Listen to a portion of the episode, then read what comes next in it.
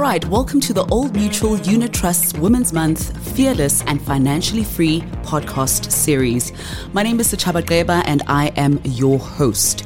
So, our theme today is why gender equity is important.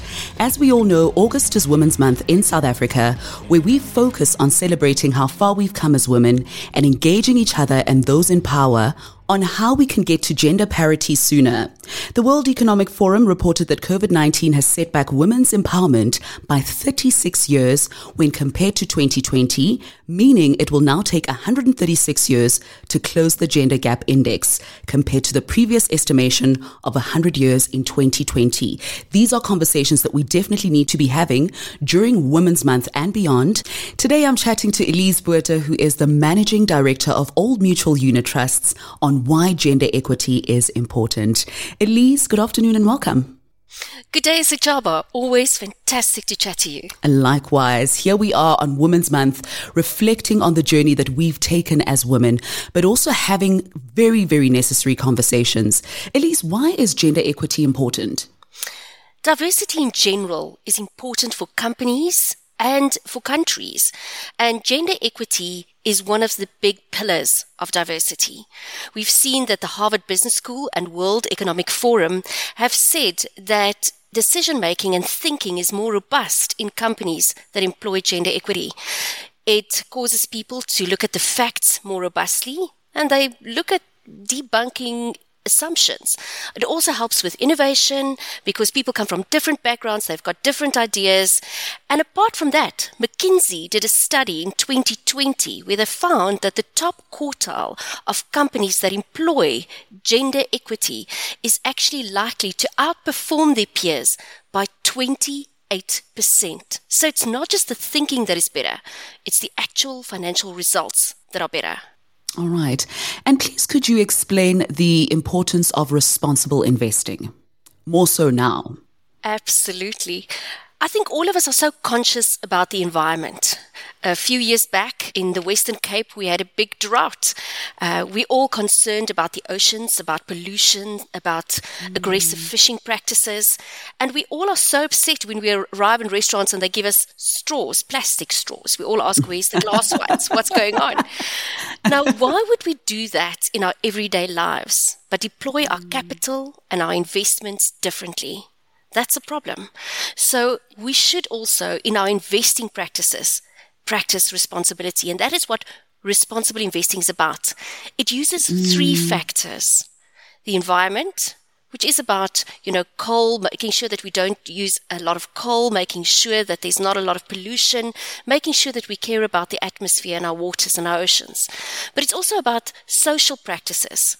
What are the labor practices of companies? Are we exploiting communities? Mm. And the third pillar is governance. Now that talks to decision making bodies like boards and executive leadership and diversity comes in there and also obviously how you comply to various regulations. And we saw what happens when companies don't do governance with Steinhoff a few years back. So responsible investing is about the environment, about community, social practices and our governance. All right. And I'm guessing this would be in a pers- personal capacity. If I'm going to be investing, um, I need to do my research in what I'm investing towards. Absolutely. And there are options available for individual investors at the moment that there weren't always previously. That gives us the mm. power to make better decisions. All right. What is the link between gender diversity and ESG? Gender diversity talks to the governance part of ESG. When you're sitting in a company, you want to make sure that you don't have groupthink. People that come from the same background, they've got the same religion, mm-hmm. but also the same gender.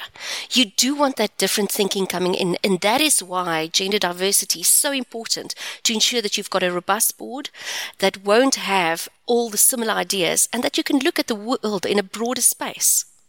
And have policies been effective in ensuring that women's voices are heard at more senior levels in business, government, and civil society? I, I know this is an ongoing discussions. If you look at some of the stats, you might think it is improving because South Africa has been ranked in gender equity in the 18th position of 156 countries. So that sounds Is that good or bad? It sounds Okay, good, fair. but when you when you start diving into the numbers, you'll see that there's only 6% of JSE CEOs that are women. And in fact, in the top 40 companies on the JSE, there's a mere one. Now that, to me, doesn't look like we've come a long way. There's still a lot of work to be mm-hmm. done. Also, if we look at pay gaps, especially in medium cap companies, what we are seeing is that there's still a pay gap of 51%. It's in the hmm. 30 for small hmm. cap companies. So there's still a lot of work to be done. And it's not just in companies, it's across the spectrum.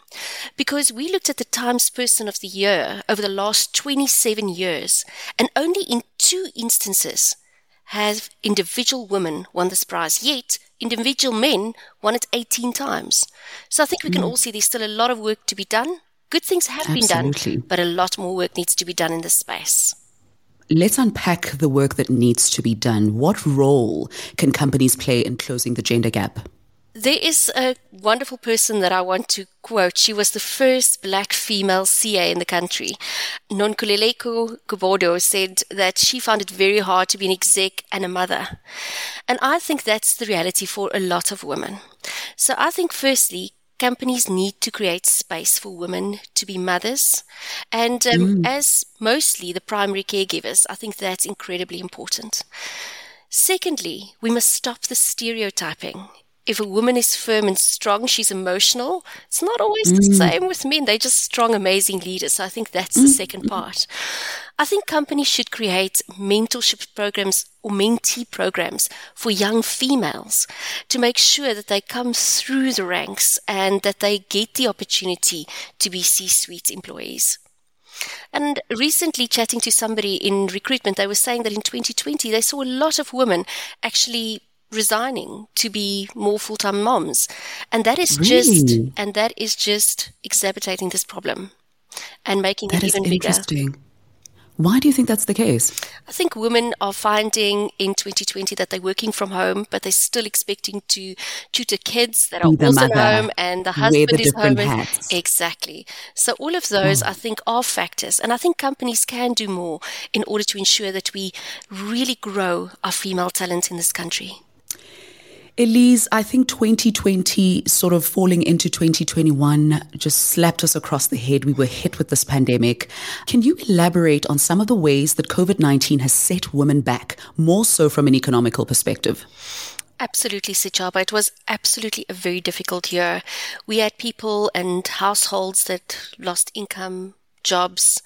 We saw a lot of industries taking strain, and needless to say, that impact on women because a lot of women actually handle the finances and the day to day shopping in the family. So I think that is one of the things true economic hardship, but also all our dreams. Who of us haven't longed for a little holiday?